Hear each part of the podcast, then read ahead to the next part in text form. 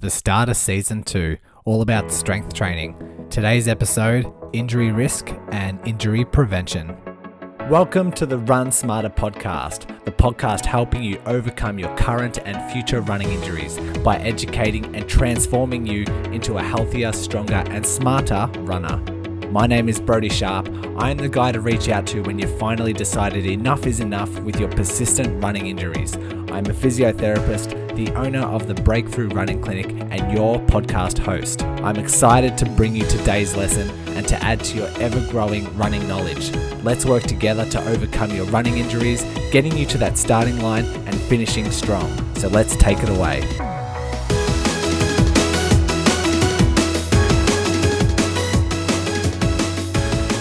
Let's get into season two. This isn't like Netflix or something where a season finishes and you have to wait a year for another season to come out. We just keep trucking on straight away. It's just different topics. It's not about timeframes.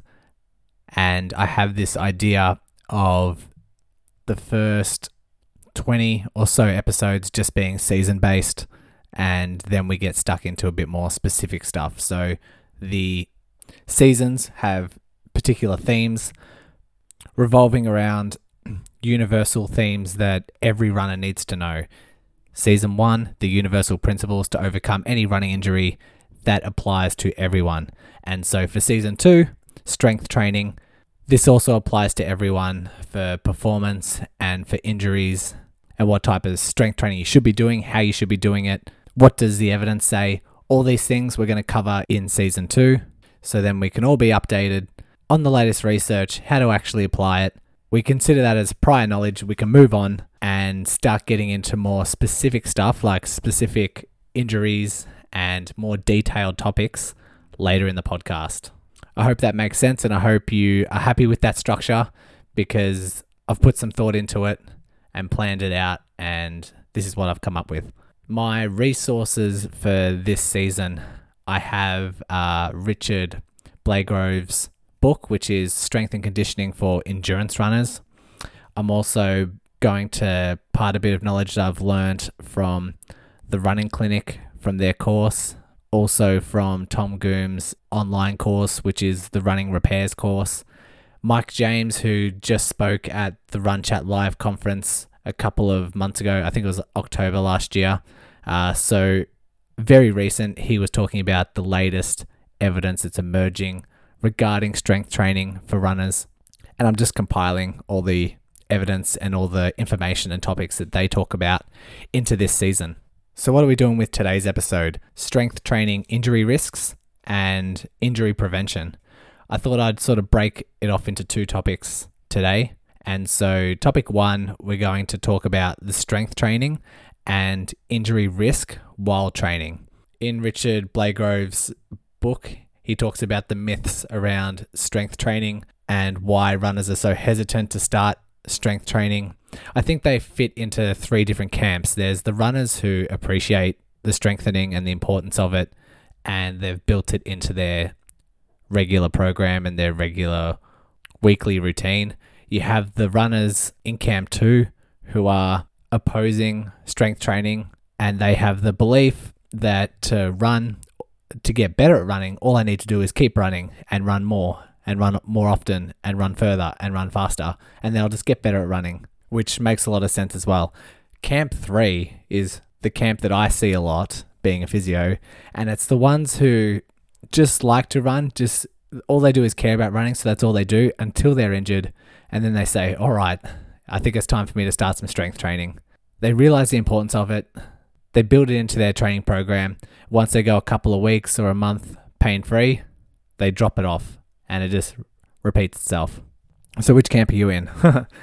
I will, so, I will be bringing up a couple of the myths that Richard talks about in his book throughout the episodes, and this is a big one. It is the myth around if I start strength training, won't I just get injured? Doesn't it put me at a higher risk of injury? So, if we look at our load capacity model, that we've learned from season one.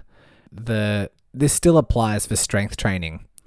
You don't want to exceed your load capacity, and all the principles still apply. So the amount of load that you put, Um, you need to allow your body to adapt. You need to get into that adaptation zone. You need to watch out for the hidden dangers and make sure your body's recovering. And having the prior knowledge of those 10 principles that you've already learnt will put you at a huge advantage. So, Richard talks about, uh, well, he actually makes this statement. He says that the most important consideration is to learn and practice the correct techniques and operate through the full range of movement before gradually increasing your weight. So, if you are new to strength training and you do get into the gym, you need to make sure that you adopt a, a really good technique. You're utilizing the muscles effectively and you're going through the appropriate range of movement before you can start increasing your weight. That just makes sense. It's pretty straightforward. Just quickly chiming in here to let you scholars know, I have just updated my five day injury prevention challenge. This is one email per day for five days, learning new concepts and diving into the science on how you can reduce your risk of injury. The sign up link is in the show notes, so fill in your details and I'll be waiting for you in email number one tomorrow. We've learnt about the stress quantification and managing load in the last season. Pete being the runner and getting injured doing longer, faster runs, but also incorporating some hills.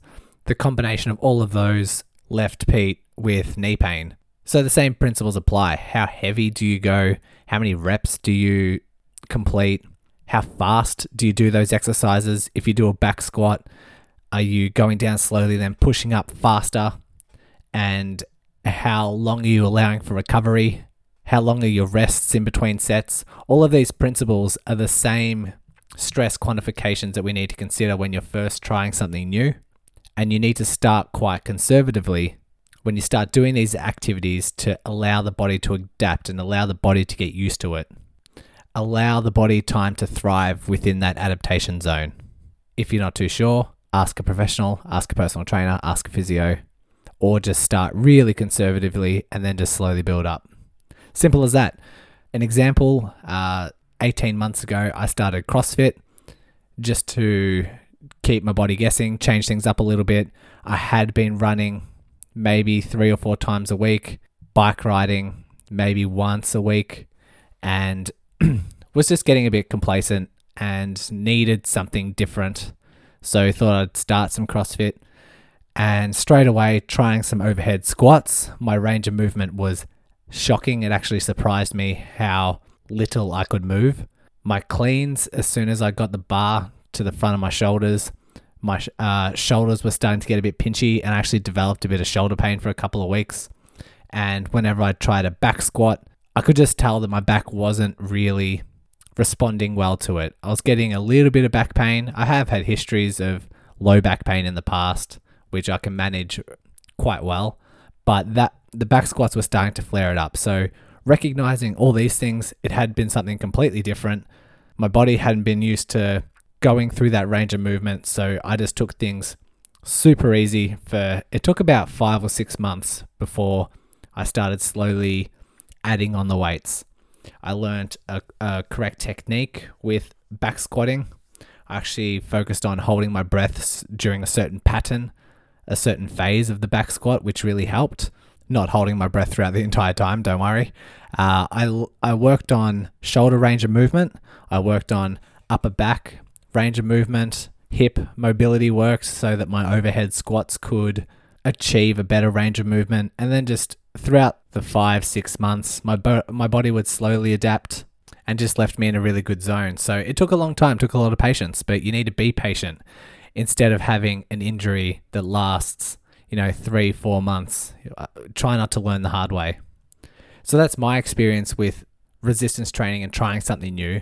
I had been doing gym ever since high school, but this had been completely different. I've never picked up a barbell before, and so a totally new experience.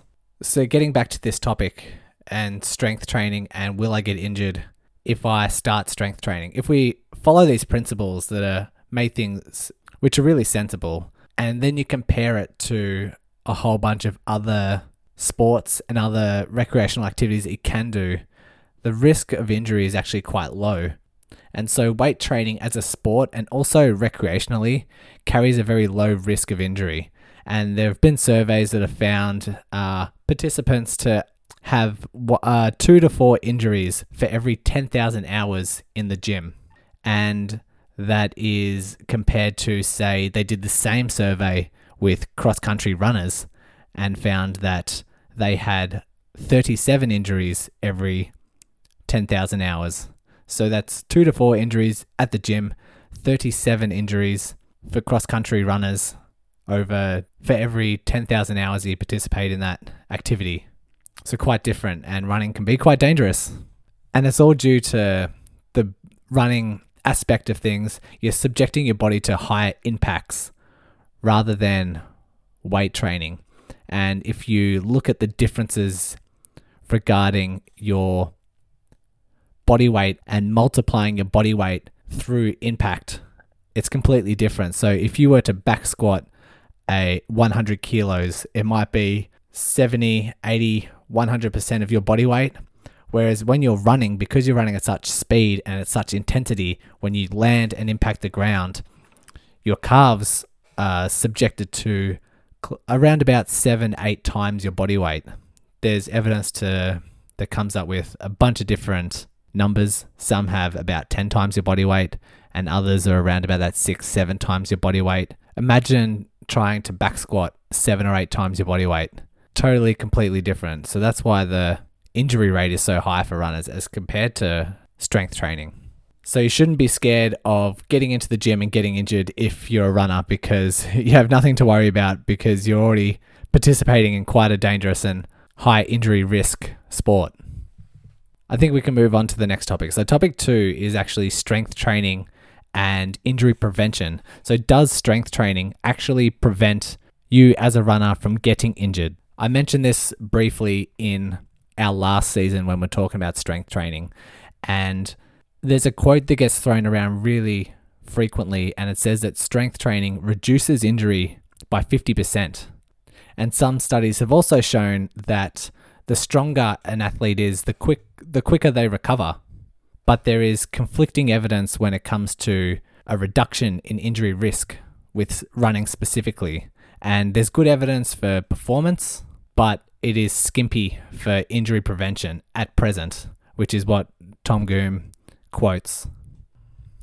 So that study of 26,000 athletes showed that if you do resistance training, if you do strength training, you reduce your injuries by a third and you reduce overuse injuries by a half, which is amazing. It shows that strength training really has a big impact on injury prevention. But that study didn't include any runners. There are some smaller studies that have looked at running specifically and they measure a whole bunch of runners. They do some strength tests and say, okay, you're weak, you're strong, and then they have a look at their running, they monitor them over a certain period of time, and both populations get injured just the same. There's no difference whether you're a weak runner or whether you're a strong runner in terms of how likely you are to get injured. So why is the case why is this the case? Why is there a mismatch? I have a theory on this and my theory being runners you never see a sport where there's a there's a limitless ceiling if you were to play basketball, it generally goes for about an hour and you're working yourself pretty hard. You can run fast, you can jump, you can put your body through a high load, but there's always a ceiling. You're always going to play a game of basketball. No one ever does really, really well at basketball and said, I'm going to try and do two hours of basketball now, or I'm going to try and do three hours of basketball now. It just doesn't happen, but you see it all the time in recreational running you build up to 10K and then you want to go do a half marathon. You do a half marathon, then you want to do a full marathon, and you're just subjecting your body to more and more load. And runners always want to be two steps ahead of where they are already. So if you can do a marathon in four hours, you you think that you can do a marathon in three and a half hours, and that's what you're striving towards. And so you're just constantly pushing your body more than what it's capable of. That is our sport. That's that's what we do, and it's limitless. You have people that are doing ultras and Ironman and these ridiculous across the country world breaking attempts. It's pretty ridiculous when you think about it, but that's just what we're striving towards. That's what we do as runners. And you never see that in any other sport. So I think that's why you get a runner who is really, really strong, but they just have higher expectations for themselves. They're still two steps ahead of where they are now. They they want to be two steps ahead, as well as that weak runner. They're still wanting to be two steps ahead of where they want to be, and they just keep pushing their body and pushing that threshold.